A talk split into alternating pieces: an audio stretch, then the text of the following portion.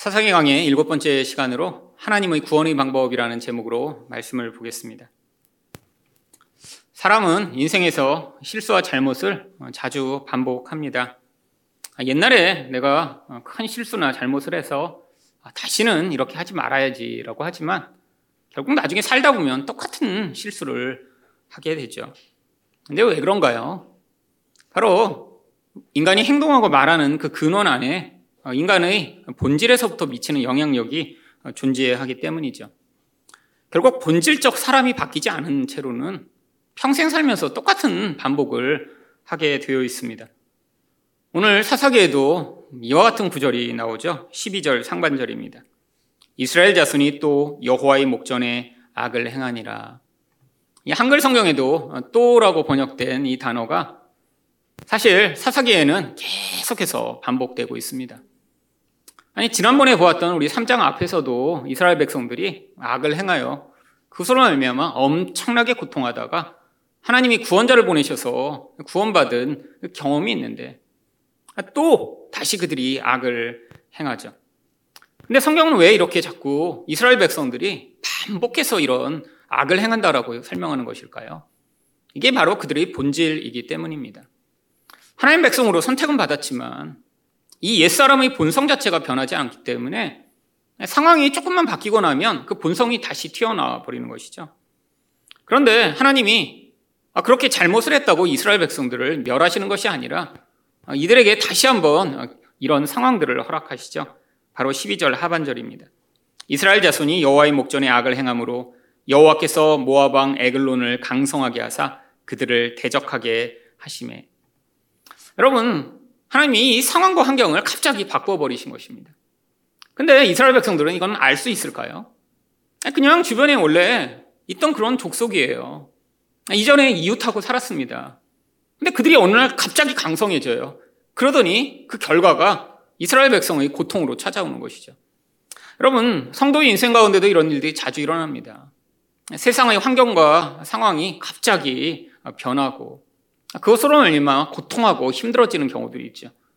근데 그게 전부 다 하나님이 행하시는 일은 아니지만 어떤 경우에는 하나님 백성들의 변화와 또한 하나님의 목적을 위해 이런 일들이 일어나곤 하죠. 그런데 이때 이렇게 도구로 사용된 이 모압이라고 하는 자들은 어떤 사람들인가요? 창세기 19장 36절과 37절을 보시면 루시 두 딸이 아비로 말미암아 잉태하고 큰 딸은 아들을 낳아 이름을 모압이라 하였으니 오늘날 모압 족속의 조상이요. 여러분, 이 롯이라고 하는 이 사람은 어떤 사람이죠? 아브라함의 조카입니다. 그런데 세상이 너무 좋아서 바로 소돔에 들어가 버렸어요. 그리고 거기서 승승장구합니다. 나중에는 이 세상의 중심인 소돔에서 장로의 자리가 차지하죠. 그런데 이 소돔이 심판을 당하자 결국 하나님의 은혜로 말미암아 구원을 받았는데 근데 아브라함에게도 돌아가지 못하고 딸과 이렇게 토굴에서 따로 살아갑니다. 근데 이 딸들은 이 소돔에 너무 오래 살다가 그냥 완전히 세상 사람들처럼 되어버린 것이죠. 이들이 그래서 했던 일이 무엇인가요? 아버지에게 술을 먹이고 아버지와 동침을 하는 것이죠. 그래서 생긴 첫 번째 아이가 바로 이 모압의 조상입니다. 이것은 무엇을 보여주나요?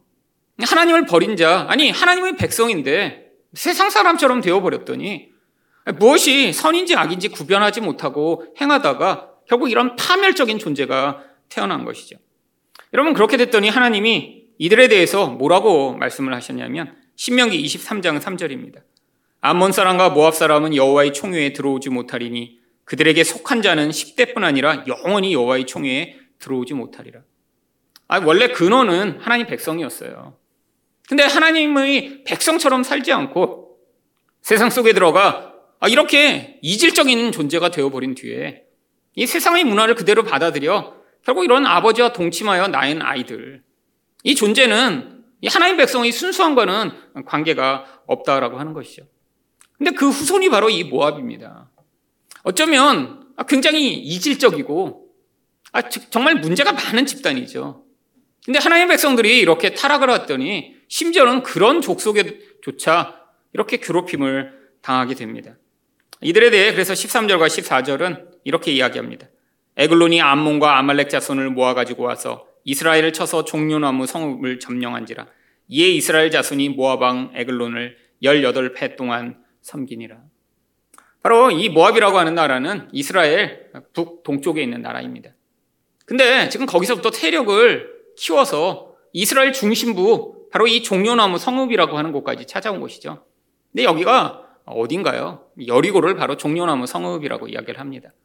근데 이 여리고는 이 가나안에서 아주 중요한 땅이에요. 어떤 의미에서요? 바로 이스라엘 백성들이 처음으로 가나안 땅에 들어왔을 때 이 여리고를 점령함으로 말미암아 믿음을 가진 자들이 어떻게 이 가나안 땅에서 하나님 나라를 확장해 나가는지를 보여주는 증거적인 도시가 여리고였거든요. 근데 이들이 믿음을 잃어버리고 하나님 백성처럼 살지 못하니까 결국 그 중심부를 빼앗기게 된 것입니다. 그런데 이전에는 이렇게 길게 통치를 받지 않았어요. 바로 3장 8절에서 이들이 구산 리사다임한테 고통을 당할 때 몇 년이라고 기록되어 있나요? 이스라엘 자손이 구산 리사다임을 8년을 섬겼더니. 근데 지금은 몇 년이 됐나요? 바로 에글로는 18년이라고 하는 두 배도 넘는 기간으로 기간이 늘어나 버렸죠. 결국 본질 자체가 안 바뀌니까 이런 상황적 고통과 어려움이 계속해서 찾아오면서 하나님이 지금 이 이스라엘 백성들을 구원하고자 하시는 것이죠. 그렇다면 하나님은 어떻게 구원하시나요? 첫 번째로 가장 약한 자를 통해 구원하십니다. 15절 상반절입니다. 이스라엘 자손이 여호와께 부르짖음에 여호와께서 그들을 위하여 한 구원자를 세우셨으니. 여러분 사사기에 또 계속 반복되는 구절이 바로 이 구절입니다. 여러분 언제 하나님께 부르짖게 되나요? 고통이 너무 심할 때, 내 힘과 내 능력과 내 경험으로는 해결할 수 없는 상황에서 인간은 하나님을 찾게 되죠. 여러분, 이 부르짖음이라고 하는 이 인간의 반응 근원 안에 사실은 깨어지고 상한 마음이 있어야 하나님께 부르짖게 되는 것입니다. 아, 인간은 내가 스스로 잘할 수 있어. 내 문제는 내가 해결이 가능해 라고 하는 동안에는 하나님을 찾을 수가 없어요. 근데 이 인간적 자존심과 이 능력이 다 깨어진 이 상황, 성경은 이 마음을 상하고 통회하는 심령이라고 부릅니다. 시편 51편 17절을 보시면 하나님께서 구하시는 제사는 상한 심령이라 하나님이여 상하고 통회하는 마음을 주께서 멸시하지 아니하시리이다. 여러분 하나님이 하나님 백성의 인생 가운데 고통을 허락하시는 목적이 바로 여기에 있습니다. 인간의 마음은 원래 내 스스로 내가 내 인생의 주인이 되어 잘 살 수 있을 것처럼 생각하고 살죠. 근데 이렇게 고통이 찾아오게 돼서 그 고통 가운데 내가 몸부림쳐도 그것들을 해결할 수 없다라는 그 한계에 도달하게 될 때 그때 인간의 마음이 무너져 내리며 하나님을 찾게 되는 상하고 통해하는 심령을 가지게 되죠. 여러분, 성경에서 이 상하고 통해하는 심령을 다른 말로는 가난한 마음, 가난한 심령이라고 부릅니다. 사사기 66 장 2절을 보시면 무릇 마음이 가난하고 심령에 통해하며 내 말을 듣고 떠는 자, 그 사람은 내가 돌보려니와. 이게 뭐라고 이야기하나요? 가난한 마음과 통해하는 마음을 같은 마음이라고 이야기를 합니다. 여러분, 이 가난한 마음이라는 게 결국 성경이 이야기하는 겸손한 마음이죠. 아니, 내 마음으로, 내 스스로, 내 힘으로, 내 의지로 할 수 없는 상황 속에서 아, 이 인간이 가장 무서운 교만을 내려놓고 하나님을 찾게 되는 마음이. 여러분, 하나님이 하나님 백성 인생에 고통을 허락하시는 목적이 바로 여기에 있습니다. 여러분, 한 번, 두 번, 부르짖는 것, 이걸 위해 하나님이 이 이스라엘 백성들을 고통하게 하시는 게 아니에요. 이 과정이 반복될수록 결국 이 마음이 깨어지고 준비돼 가난한 마음을 갖도록 하시는 것이죠. 근데 이 가난한 마음이 왜 이렇게 중요한가요? 바로 마태복음 5장 3절을 보시면 심령이 가난한 자는 복이 있나니 천국이 저희 것이며 바로 이렇게 가난해진 마음에 겸손해진 마음에 하나님을 의존하는 마음에 하나님 나라가 임할 수 있기 때문입니다. 여러분, 하나님 나라가 이렇게 마음이 준비되지 않은 채 임해버리면 문제가 발생해요. 어떤 문제죠? 하나님을 의존하지도 않아요. 하나님이 중요하다고 여기지도 않아요. 내가 내 인생의 주인인데 하나님이 통치가 임하면 아, 그때 거기서 또 다른 전쟁이 벌어지겠죠. 하나님 먼저 그래서 우리 인생 가운데 우리 마음을 준비하시기를 원하십니다. 여러분 이렇게 마음이 준비된 그런 상황 속에 바로 하나님의 구원을 인간이 그제서야 받아들일 수 있기 때문이죠. 바로 오늘 이 이스라엘 백성도 마찬가지입니다.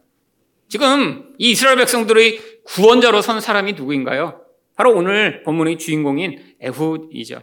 근데 성경은 이 에훗을 뭐라고 이야기하나요? 15절 중반절을 보시면 그는 곧 베냐민 사람 게라의 아들 왼손잡이 에훗이라. 뭐 한글로 읽어서는 약간 이상한 거를 전혀 찾을 수 없지만 히브리어로 읽으면 약간 이 안에 좀 중의적인 의미가 포함되어 있습니다. 이 에옷은 베냐민 지파 사람인데 이 베냐민이라고 하는 이름의 뜻 자체가 오른손의 아들이라고 하는 뜻이에요. 구약에서 이 오른손은 강력한 힘이죠. 뭐 한국에서도 옛날에 그랬죠. 그래서 심지어는 왼손으로 밥도 먹지 못하게 했잖아요. 이 오른손이 중요하고 왼손은 중요하지 않은 손이니까. 이 베냐민이라는 게 결국 이 오른손 강한 힘을 가진 자라고 하는 뜻입니다. 그런데 여기에 누가 나오나요? 에옷이 나오는데 이 에옷을 왼손잡이라고 이야기를 해요. 근데 이 왼손잡이라고 하는 뜻은 성경이 한글로 번역을 하면서 의미적으로 번역을 한 것이고 원래 히브리어로 읽으면 오른손이 불구인 에훗이라고 되어 있습니다. 오른손을 못 쓰는 사람이에요. 어떤 사고를 당했던 태어날 때부터 문제가 있던 오른손이 붉으니까 그러니까 이 사람은 왼손밖에 못 쓰는 사람이죠. 그래서 한글로 그냥 이렇게 그냥 번역을 해버린 거예요. 왼손잡이 에훗. 여러분 그러니까 히브리어로 이 문장을 읽으면 오른손의 이런 아들인 베냐민 지파에 속한 오른손이 불구인 에훗이라고 읽을 수 있는 것이죠. 여러분 이 오른손이 힘의 상징이죠. 여러분 싸움을 할 때 이 오른손이 불구인 사람과 싸움을 한다고 생각해 보세요. 그래서 왼손밖에 갖지 못해요. 근데 이 사람이 지금 어떤 사람으로 본문에 등장하나요? 이 에글론이라고 하는 강력한 힘을 가진 이 모압의 왕과 싸워 이스라엘을 구원할 구원자로 등장하죠. 여러분, 그런데 이 사람이 어떻게 구원자가 될 수 있나요? 15절 하반절을 보면 힌트가 나옵니다. 이스라엘 자손이 그를 통하여 모아방 에글론에게 공물을 바칠 때. 여러분, 이 에웃이라는 사람은 어떻게 보면 지금 이스라엘 백성들 가운데서 가장 꺼릴 만한 그런 일을 하고 있어요. 이스라엘 백성들의 그런 세금과 물질을 모아다가 아, 지금 이 나쁜 놈한테 갖다 바치는 그런 일을 하고 있죠.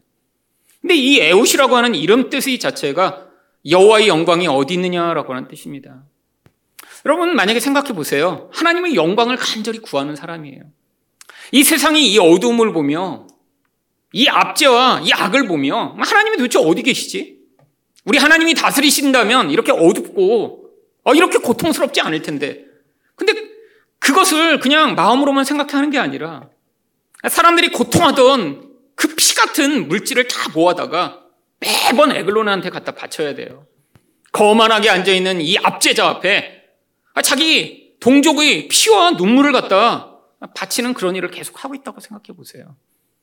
아마 그 마음에는 이 하나님에 대한 영광을 스스로 하나님이 힘을 주시면 찾아야겠다라고 하는 생각을 갖지 않았을까요? 여러분, 근데 가장 이 일을 하기에 적합한 사람이 아닙니다. 왜요? 지금 불구자예요. 왼손으로 겨우 살아가고 있는 사람인데 아, 이 사람이 바로 이런 구원을 베풀기 위해 어떤 일을 행하나요? 16절과 17절입니다. 에옷이 길이가 한 규빗 되는 좌우의 날성 칼을 만들어 그의 오른쪽 허벅지 옷 속에 차고 곡물을 모아방 에글론에게 바쳤는데 에글론은 매우 비둔한 자였더라. 이런 고대에 이렇게 비둔한 사람, 뚱뚱한 사람은 주로 부자들이었습니다. 이 에글론이 뚱뚱하다라고 성경이 일부러 이야기하는 것은 뒤에 나오는 어떤 것을 지금 보여주기 위한 상징적 의미이기도 하지만 그의 힘과 건세와 능력이 얼마나 큰가를 보여주는 거죠. 남들은 지금 잘 못 먹어서 말랐는데 혼자 모든 사람들의 부를 축적해다가 지금 혼자 엄청난 돼지가 된 거죠. 여러분, 그런데 어떻게 이 에글론에게 다가갑니까? 아, 지금 오른손이 붉으니까 지금 왼손을 가지고 이 에그론을 죽여야 되는데 아 그래서 오른쪽 허벅다리에 칼을 숨기고 들어갑니다. 아마 일반 사람이었으면 다 몸수색을 했겠죠. 혹시라도 암살을 당할 수 있으니까요. 아 근데 이 에웃은 지금 장애인이에요. 칼을 쓰지 못하는 장애인이니까 이 오른쪽 허벅다리에 숨긴 칼을 들키지 않습니다. 여러분 가장 약한 자처럼 보이는 이 에웃이 지금 이스라엘을 구원하고자 일을 꾸미고 있어요. 왜 성경이 이렇게 약한 자, 불구자, 아, 사실 구원자처럼 보이지 않는 사람을 여기에 등장시키는 것일까요? 앞으로 우리들을 구원할 분이 얼마나 구원자처럼 보이지 않는지를 우리에게 미리 학습시키고자 한 것이죠. 여러분 성경은 우리를 구원할 분이 어떤 분이라고 이야기를 하나요? 이사야 53장 2절과 3절을 보시면 그는 주 앞에서 자라나기를 연한 순 같고 마른 땅에서 나온 줄기 같아서 고운 모양도 없고 풍채도 없은즉 우리 보기에는 흠모할 만한 아름다운 것이 없도다. 그는 멸시를 받아서 사람에게 실어 버림바 되었으며 간고를 많이 겪었으며 질고를 아는 자라. 마치 사람들에게 얼굴을 가리우고 보지 않음을 받는 자 같아서 멸시를 당하였고 우리도 그를 귀히 여기지 아니하였도다. 여러분 아마 지금 예수님이 오셨더라도 우리는 그 예수님을 우리 구원자로 믿기 쉽지 않을 것입니다. 예수님 오셔서 당한 대우가 바로 그거예요. 여러분 우리는 구원자를 어떤 존재를 구원자로 여기나요? 바로 강력한 힘을 가져야 우리를 구원할 것처럼 보이죠. 세상의 권세를 좌우할 만한 능력이 있어야 될 것처럼 보이죠. 아니, 우리가 믿고 따를 만한 그런 뭔가의 힘과 권세와 능력과 영광을 보인 자. 예수님이 내이 땅에 어떻게 오셨나요? 사실 가장 약한 자로 오셨습니다. 배우지도 못했어요. 가난한 집안에서 태어나셨고요. 시골 변방에서 자라다가 30세에 사역을 시작하십니다. 여러분, 지금도 마찬가지입니다. 여러분, 어떤 사람만이 예수를 구원자로 받아들일 수 있나요? 여러분, 그냥 예수를 구원자로 받아들일 수는 없습니다. 아니, 먼저 우리 심령이 이렇게 가난하게 돼요. 아니, 우리가 볼 때 별 볼 일 없는 것 같은 예수지만 그분을 믿지 않으면 안 되는 그런 마음을 가진 자만 지금도 예수를 믿게 되어 있는 것이죠. 여러분, 많은 사람들이 지금도 병일 알았을 때 의사가 구원자가 되기를 열망합니다. 많은 사람들이 지금도 돈으로 문제를 겪으면 아, 돈이 내 문제를 해결해 줄 구원자라고 여기는 게 훨씬 쉽죠. 여러분, 많은 사람들은 여전히 구원자를 찾습니다. 근데 그 구원자는 다 어떤 구원자예요? 우리를 물질적으로, 상황적으로 변화시켜. 아, 내가 더 편해지고, 내가 더 행복해지고, 내가 더 문제가 없도록 만들어주는 구원자를 열망하죠. 여러분, 이게 바로 지금 부자인 마음이에요. 아, 내가 여전히 중심에 서고 싶고, 아, 내가 문제가 하나도 없어진 상황에서 내 인생이 내가 원하는 대로 살아가길 원하는 이 마음. 여러분, 이런 마음으로는 예수님을 받아들일 수 없습니다. 예수를 주로 받아들인다라고 하는 거는, 그분을 구원자로 받아들인다라고 하는 거는, 아, 내가 그 모든 것을 다 내려놓고 예수님만이 나의 인생의 유일한 인도자가 되심을 믿음으로 내가 그분에 복종하고 아, 눈에 볼 때는 당장 나에게 유익이 되지 않는 것 같지만 그분이 내게 주시는 그 모든 인도하심과 답이 맞다라고 인정하고 따라가는 것이기 때문이죠. 여러분, 그래서 하나님이 우리에게 예수를 온전히 믿기 전에 우리 마음을 상하게, 가난하게 만들어 주시는 것이죠. 이스라엘 백성도 그랬습니다.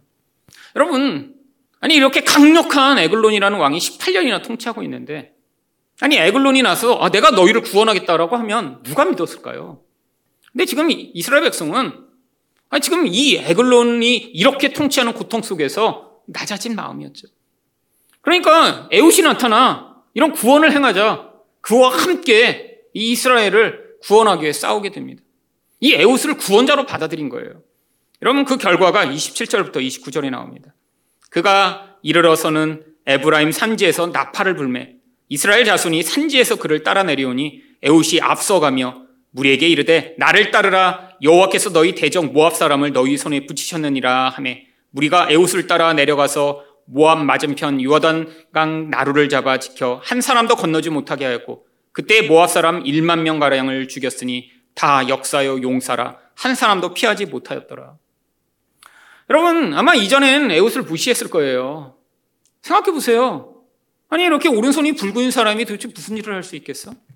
아니 그런데 아, 지금 이스라엘 백성들이 18년이나 고통을 당하다가 아, 이제 이 에웃이 나를 따르라 했더니 이 에웃을 따라 바로 이런 놀라운 구원의 역사를 함께 이루어냅니다. 결국 고통이 뭘 만들어낸 거예요? 이렇게 가장 약한 것 같은 구원자를 의지하는 마음을 만들어냈죠. 여러분, 하나님이 우리 인생에서 우리를 구원하시는 방법들이 항상 그렇습니다. 여러분, 우리는 이 세상을 살아가며 얼마나 많은 문제와 약점들을 경험하나요? 살면서 아, 나 이것도 잘했으면 참 좋았을 까 아, 나도 이런 참 풍요함을 가지고 태어났으면 얼마나 좋았을까. 아니, 심지어는 우리 부모님이라도 나에게 이런 좋은 것을 물려주셨으면 얼마나 좋았을까라고 생각할 때가 얼마나 많이 있나요? 저도 아직도 그런 생각합니다. 야, 나는 왜 이렇게 많은 부분에서 약점들이 많을까? 근데 돌아보니까 인생의 가장 큰 약점이라고 생각하는 것들이 오히려 바로 예수님을 만나게 만드는 중요한 그런 도구였죠. 여러분, 사실 제 인생에서 제가 가장 많이 고통하고 가장 많이 힘들어했던 건 바로 저희 건강이었습니다. 사실 몇 주 전에 이렇게 아프면서 더 많이 생각나더라고요. 원래는 옛날에는 늘 아팠는데 제가 40대가 넘어가면서 건강해지면서 너무 오랫동안 잊어버렸어요. 제가 원래 이렇게 약한 존재였다는 걸. 근데 병원에 누워있으면서 아, 나는 원래 이런 존재였지. 음, 제가 그게 20대의 저희 본질이죠.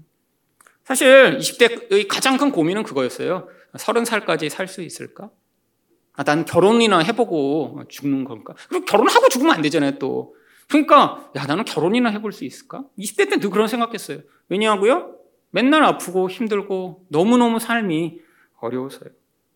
여러분, 결국, 육체도 약한데, 마음도 견고하지 못하니까, 성격은 너무 또 예민해서 몸이 자꾸 이 마음의 스트레스를 감당하지 못하고 몸이 자꾸 쓰러지는 거예요. 결국 20대 중반에 쓰러져서 인생이 모든 것들이 다 끝난 것 같은 상황이었습니다. 학교도 그만두고 사실 식물인간처럼 누워서 아무것도 기대할 수 없는 그 상황. 여러분 건강했으면 절대 안 그랬겠죠. 주변에 그렇게 멀쩡하게 살아가는 사람들을 보면 그때는 부럽고 아, 너무 좋겠다. 아, 그게 타고난 몸이니까. 사실은 근데 제 인생에서 돌아보면 제가 그렇게 건강하지 않았던 그것이 오히려 하나님을 만나게 만드는 도구가 됐습니다. 여러분, 만약에 제가 건강했다면 제가 복음을 깨달을 수 있었을까요? 아, 제가 정말 여태까지 이렇게 강건하게 한 번도 아프지 않고 살았더라면 진짜 예수님을 의존하는 믿음을 제가 갖게 되었을까요? 아, 물론 건강만이 아니라 제 인생에서 남들이 가지고 있는 것을 갖지 못한 것. 아, 그게 너무 고통스럽고 힘들어서 그런데 그 과정을 통해 하나님을 의존하게 된 그 의존이 사실은 제 무엇보다 강한 바로 구원의 도구가 되었던 것이죠. 여러분, 결국 인생에서 가장 약점이라고 생각하는 것들이 우리를 어쩌면 더 강하게 만듭니다. 어떤 의미에서요? 아, 세상적으로는 여전히 약할 수 있어요. 그런데 바로 그 과정을 통해 우리가 상한 마음을 가지게 돼서 예수 그리스도를 붙들 수 있다면요. 우리가 강해지는 게 아니라 우리가 예수를 붙드는 그 믿음 안에서 하나님이 우리를 통해 일하시기를 원하시는 건데 많은 사람들은 자기가 강해지고 내가 온전해지기를 자꾸 열망하죠.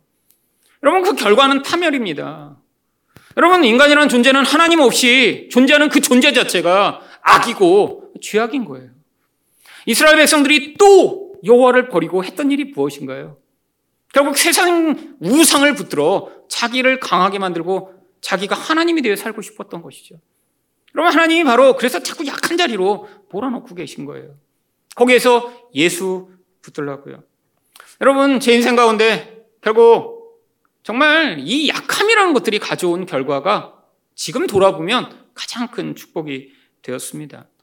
제가 아마 그렇게 아프지도 않고, 뭐 가난하지도 않고, 고통스럽지도 않고까지 살면서 그러다가 혹시라도 아마 그러면 목사도 안 됐겠지만 목사가 되었다라고 생각하면 아마 저는 그렇게 가르치겠죠. 열심히 한번 해보자고. 우리 한번 4시에 일어나서 7시까지 하루에 매일 3시간씩 열심히 한번 같이 달려보자고, 이번에. 아마 여러분을 계속 몰아가며, 아, 그까지가 못 이기냐고. 아마 그렇게 살았겠죠. 여러분, 은혜가 아닌 노력으로 만들어내는 결과는 결국 괴물을 만들어낼 수밖에 없습니다. 왜? 내가 내 노력으로 내 인생에서 성취하고, 내가 내 노력으로 내 인생에서 이룬 것이기 때문에 그게 결국 나의 자아의 확장이며 결과물이기 때문에 절대로 포기할 수 없고 절대로 그것에 대한 가치를 인정받아야 되기 때문에 결국 바리새인처럼 멸망받으며 저주받는 존재가 될 수밖에 없는 것이죠. 여러분, 여러분 인생 가운데 여러분이 가진 가장 연약한 부분이 어쩌면 하나님이 여러분을 구원하시는 도구가 됩니다. 여러분 지금 어떤 연약함을 가지고 계신가요? 야, 이것만 없으면 아니, 이 사람만 없으면 아니, 이 상황만 없으면 나는 성공하고 더 잘 살 수 있을 텐데. 아니요. 여러분, 그 약하고 어려운 부분 때문에 여러분은 지금 예수를 믿는 그 상하고 가난한 마음으로 하나님이 놀라운 복을 누리실 수 있는 것입니다. 두 번째로 하나님은 어떻게 구원하시나요? 재물의 죽음을 통해 구원하십니다. 이 에옷이 어떻게 이 에글론을 죽이었는지 18절과 19절은 이렇게 이야기합니다.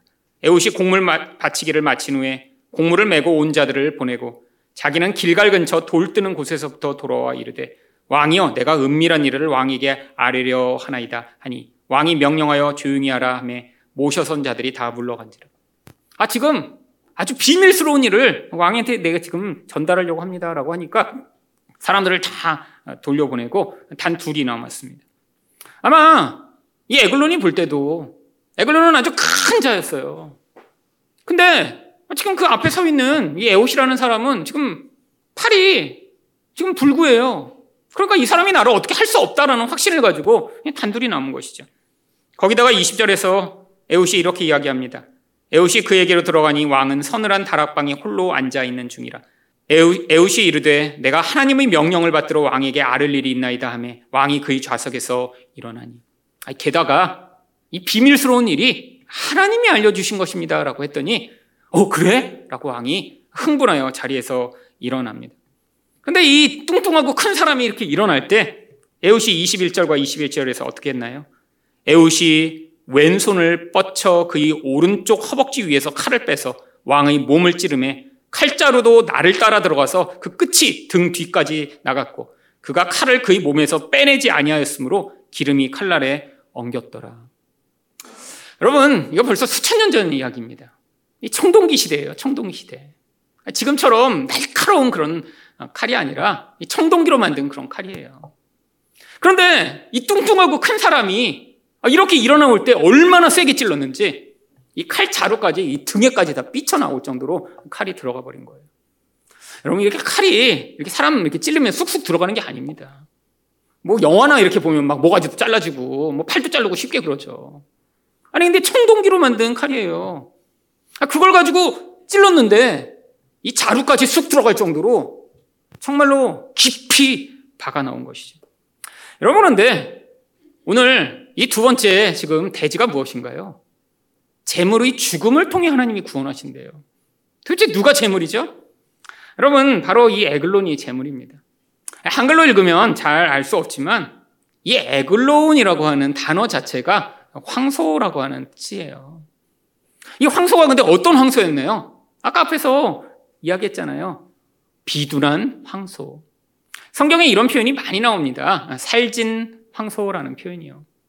하나님께 재물을 바칠 때는 어떤 재물을 늘 바쳐야 되냐면 삐쩍 마르고 아 이렇게 못생긴 황소를 바치면 안 돼요. 살찌고 건강한 황소를 하나님께 늘 바쳐야 돼요. 그리고 이 재물에서 꼭 필요한 것이 있습니다. 여러분 성경을 보시면 기름이라고 하는 단어가 레위기에는 수십 번이 나와요. 왜죠? 이 기름이 바로 하나님께 바쳐져야 되는 아주 중요한 예물이기 때문이죠.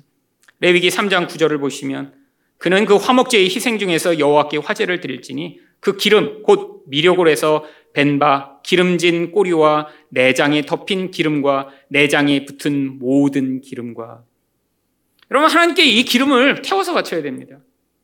하나님께 이 기름이 올라가면 이게 향기로운 제사가 되는 거예요. 근데 지금 에글론을 찔렀더니 그 배로부터 뭐가 삐져나왔어요? 얼마나 지금 뚱뚱한지 이 지방이 가득 차 있다가 칼을 쭉 찔렀더니 손까지 들어가면서 거기서 지금 기름이 막 삐져나오고 있는 거예요. 지금 재단에서 죽임을 당한 살찐 상, 황소로부터 지금 기름이 나오고 있는 것과 똑같은 그림이죠. 여러분, 근데 여기 한 가지가 더 있습니다. 한글 성경에서는 바로 몸에서 기름이 칼날에 엉켰더라라고 되어 있지만 히브리어 원문에는 여기 한 가지 한 구절이 지금 생략되어 있습니다. 한, 한글은 번역을 하고 있지 않은데 히브리어 원문을 보면 기름과 똥이 함께 쏟아져 나와 엉겼더라라고 되어 있죠. 그럴 수밖에 없죠. 그럼 배를 쭉 찔러서 칼 자루까지 등에까지 갔다고 생각해 보세요. 그럼 내장을 다 지나서 가니까 처음에는 기름이 나오다가 이젠 똥도 같이 쏟아져 나오기 시작하는 거예요. 여러분 재물을 바칠 때 꼭 중요한 과정이 뭐죠? 바로 재물을 해체해서 거기서 또 똥을 분리해내는 것입니다. 여러분 이렇게 똥을 분리해내는데 지금 이 에글론의 몸으로부터 똥이 다 쏟아져 나오고 있기 때문에 지금 냄새가 얼마나 심하겠어요. 그러니까 사실 이 일로 말미암아 이 에글론의 부하들은 지금 왕이 화장실에 있는 줄 알고 오랫동안 들어오지 않습니다. 24절입니다. 에웃이 나간 후 왕의 신하들이 들어와서 다락문들이 잠겼음을 보고 이르되 왕이 분명히 서늘한 방에서 그의 발을 가리우신다 하고 그러면 이 발을 가리운다는 게 이렇게 긴 옷을 입고 쪼그려 앉으면 이 몸이 가려지면서 이렇게 화장실을 쓸 수 있는 상황이기 때문에 지금 용변을 보고 있다고 생각한 거예요. 냄새가 너무 심하니까요. 여러분, 그런데 이렇게 몸에서 변이 나오는 것이 왜 중요하죠? 바로 이게 재물을 바칠 때의 과정이기 때문이죠. 7호기 29장 14절입니다. 그 수소의 고기와 가죽과 똥을 진 밖에서 불사르라. 이는 속죄지니라. 아, 물론 지금 이 에글론을 불태워서 사르지는 않았습니다. 근데 여기 나오는 이 모든 단어들은 사실 이 살찐 황소가 죽임을 당해 기름과 똥이 지금 배출되며 하나님의 재단 앞에 죽임을 당하는 그림으로 보여주고 있는 것이죠. 여러분, 왜 성경은 이 에옷이 에글론을 죽여 아, 이렇게 구원을 얻는 과정을 이런 제사의 과정처럼 묘사하고 있는 것일까요? 이 에글론이 바로 이 이스라엘 백성들이 바로 그 죄된 자아를 대표하는 자들이기 때문입니다. 여러분, 재단에서 재물을 바친다는 건 그 재물을 바치는 자가 그 재물과 동일시 되는 거예요. 지금 이 죄로 말미암아 누군가 재물로 바쳐져 죽어야 돼요. 어떤 존재가요? 이스라엘 백성들과 똑같은 그런 자들일까요? 그가 이 에글론입니다. 이 에글론의 비대함과 이 에글론의 이런 지방 덩어리와 이 에글론의 똥덩어리는 뭐를 보여주는 것이냐면 이 이스라엘 백성들의 영적 죄악을 보여주는 것이죠. 이스라엘 백성들의 우상 숭배요. 이스라엘 백성들의 탐욕이요. 이스라엘 백성들이 그 탐욕과 죄악으로 말미암아 하나님 앞에 살아가는 모습 자체가 온통 영혼이 이런 기름으로 덮여 있고 똥으로 가득 채워진 것 같은 모습이라고 하는 것이죠. 여러분 바로 이런 희생 제물로 바쳐져야 진짜 죽임을 당해야 될 진짜 존재가 원래 누구인가요? 지금 에글로는 하나님이 도구에 불과한 것입니다. 원래는 이스라엘 백성들이 죽임을 당해야 돼요. 아, 그들이 이렇게 더러운 자예요. 그들이 재물이 자리에 서서 그들의 영혼이 이렇게 기름으로 가득 채워져 지금 하나님을 온전히 섬기지 못하고 영혼의 똥덩어리가 가득한 존재라는 사실을 하나님이 지금 먼저 보여주시고자 하신 것이죠. 여러분, 인간은 다 이런 존재입니다. 이게 인간의 본질이죠. 여러분, 인간의 영혼에는 이렇게 기름이 가득해요. 여러분, 마치 여러분 고기를 샀는데 살코기는 얼마 없고 먹지 못하는 기름만 가득한 것처럼. 그게 인간의 존재죠. 여러분, 인간을 가까이 하다 보면 어떤 생각이 드시나요? 야, 너무 아름답다. 야, 향기롭다. 와, 사람이랑 가까이 하니까 인간이라는 존재는 이렇게 정말 고귀하고 아름다운 존재네. 아니요. 여러분이 아마 가까이 만나는 모든 사람들을 통해 여러분은 악취를 느낄 것이고요. 아, 인간의 영혼은 정말 끝까지 다 썩었구나라는 생각을 하시게 될 거예요. 아니, 멀리서는 가릴 수 있습니다. 아름다운 옷을 입고 높은 지위를 가지고 나는 이렇게 멋진 존재라고 가릴 수 있어요. 여러분 그런데 가까이 다가가면 내 마음대로 안 된다고 화내고 남을 질투하고 미워하고 정죄하고 파괴하고자 하는 이 거짓말과 탐욕에 물든 이 인간의 존재예요. 이게 원래 죽임당에 마땅해야 하는 에글론과 같은 인간이 더럽고 비둔한 영적 모습이죠. 여러분 그래서 하나님의 백성이 지금 이 에글론을 바로 이런 모습으로 제사의 자리에 서게 하신 것이죠. 여러분 많은 사람들이 교회를 다니면서도 여전히 자기 영혼 안에 가득한 이 기름과 똥덩어리를 보지 못해요. 남이 걸 보긴 쉽습니다. 남이 화내면 아, 저런 인간. 아, 남이 미워하는 거 보면 아, 저렇게 사람을 사랑하지 못하고. 아, 남이 욕심 부리는 거 보면 아, 저렇게 욕심만 부리고. 여러분 이게 문제죠. 여러분 진짜 이 재물을 바치는 자는 그 재물과 자기가 동일시 된다는 걸 인정해야 재물을 바칠 유효성이 존재하는 거예요. 갔다가 재물을 바치면서 아, 난 재물과 관계없어. 그리고 재, 재물을 바치면 아무 소용이 없습니다. 왜 재물을 바쳐야죠? 아, 내가 재물을 바쳐. 아, 이렇게 하나님께 희생을 드리지 않으면 내가 죽임을 당할 수밖에 없는 그런 엄청난 죄인이라는 사실을 인정하는 자만이 재물을 바치는 거예요. 근데 이 재물이 바로 누구인가요? 예수님입니다.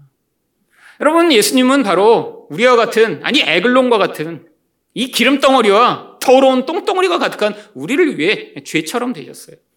우리가 죽었어야 할 십자가의 자리에 가서 그래서 예수님이 죽으신 것입니다. 여러분 예수를 믿는다는 건 그래서 그런 거예요. 내가 원래 십자가에 가서 죽었어야 될 자리인데 나를 대신하여 예수님이 죽으셨군요. 여러분 이것을 인정하는 자는 뭘 인정하는 거예요? 자기가 이런 더럽고 추한 똥덩어리와 같은 존재라는 것을 인정하는 거죠. 그러면 이걸 인정한 자가 어떤 반응이 나와야 정상일까요?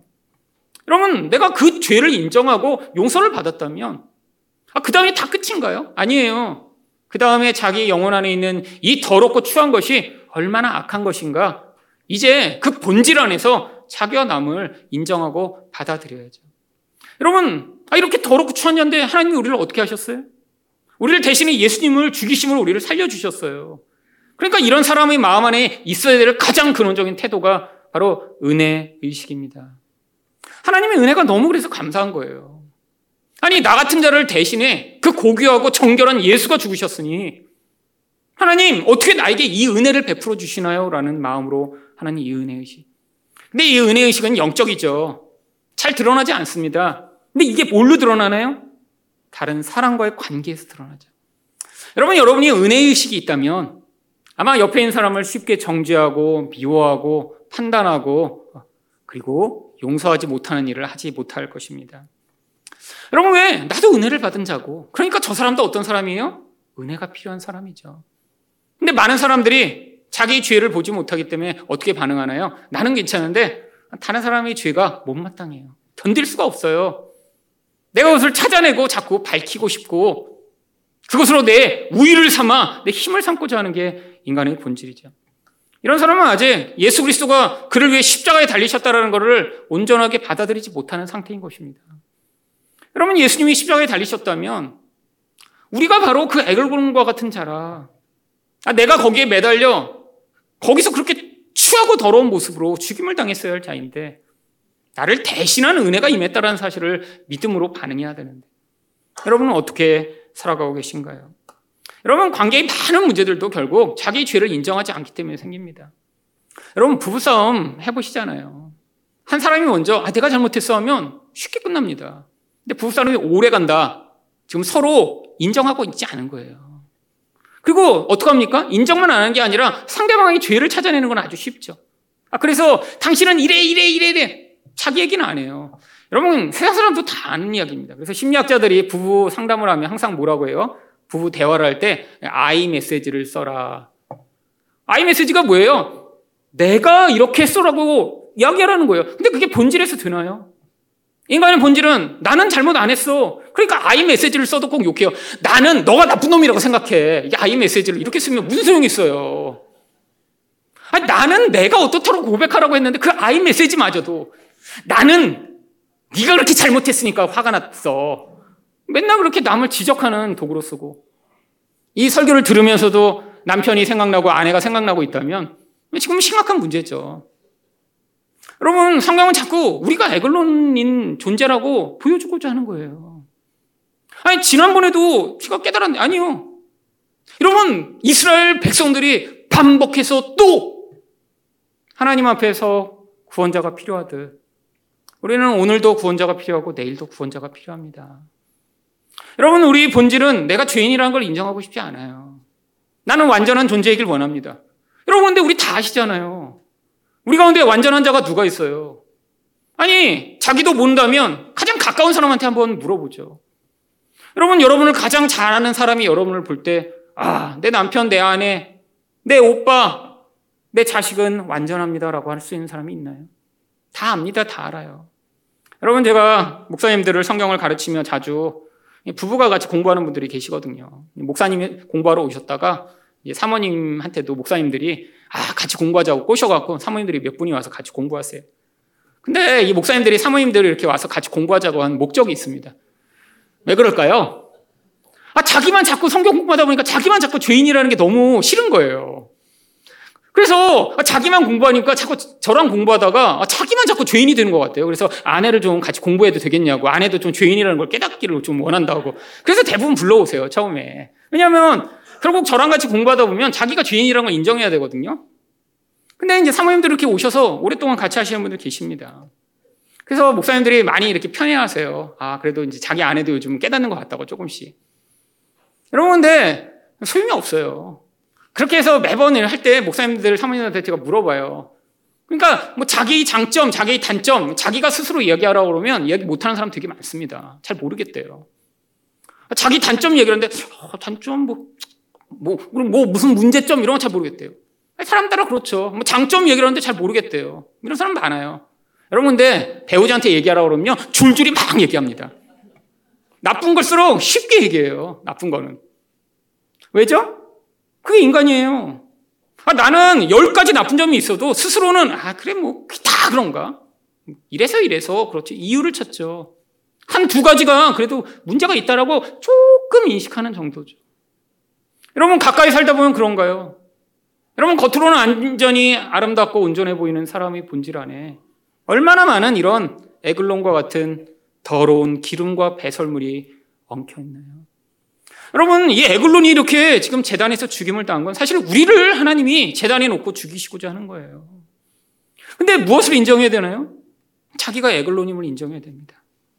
내 영혼 안에는 이렇게 더러운 기름이 가득하고 똥덩어리가 가득한 존재라. 도대체 나를 대신하여 예수가 십자가에 달리실 수 없다라는 사실을 인정해야.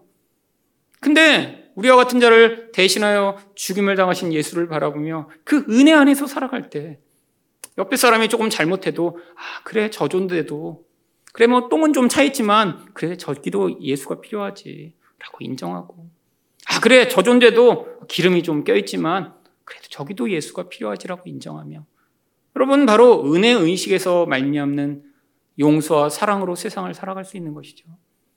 여러분 이게 안 되면 어떻게 돼요? 인간은 끊임없이 갈등할 수밖에 없습니다. 왜 나는 옳고 남은 틀리니까요. 그래서 내가 조금만 힘을 가지면 어떻게 하고 싶어요? 다른 존재를 쥐어잡고 내가 원하는 방향으로 이끌며 그 존재로부터 말미암아 나의 힘과 권세를 행사하고 싶죠. 여러분 부모의 자식과의 관계가 계속 깨어지는 여기가 여기에 있습니다. 아 부모는 자기도 지금 잘못 살고 있어요. 온전하지 못한 거 알고 있어요. 근데 자꾸 자녀한테 뭘 요구해요? 온전함을 요구하죠. 여러분, 우리 본질 안에서부터 하나님이 자꾸 우리 인생 가운데 이 중심의 자리로 회복하시길 원하죠. 여러분이 이 은혜가 회복돼야 뭐가 되나요? 아, 이렇게 정말 에글론 같은 우리가 십자가에 달려 죽임을 당하고 예수와 함께 우리에게 바로 그 은혜와 통치가 임할 때 바로 오늘 30절 이야기한 것처럼 그날에 모압이 이스라엘 수하에 굴복함에 그 땅이 80년 동안 평온하였더라. 그제서야 주어지는 게 하나님의 평화입니다. 하나님은 지금도 우리의 이 더럽고 추한 영혼이 십자가에서 죽임을 당하고 우리에게 진정한 평화를 주시길 원하십니다. 이 평화의 자리로 가시기 위해 여러분이 상한 심령을 가지고 예수 그리스도의 구원과 통치를 간구하는 여러분 되시기를 축원드립니다.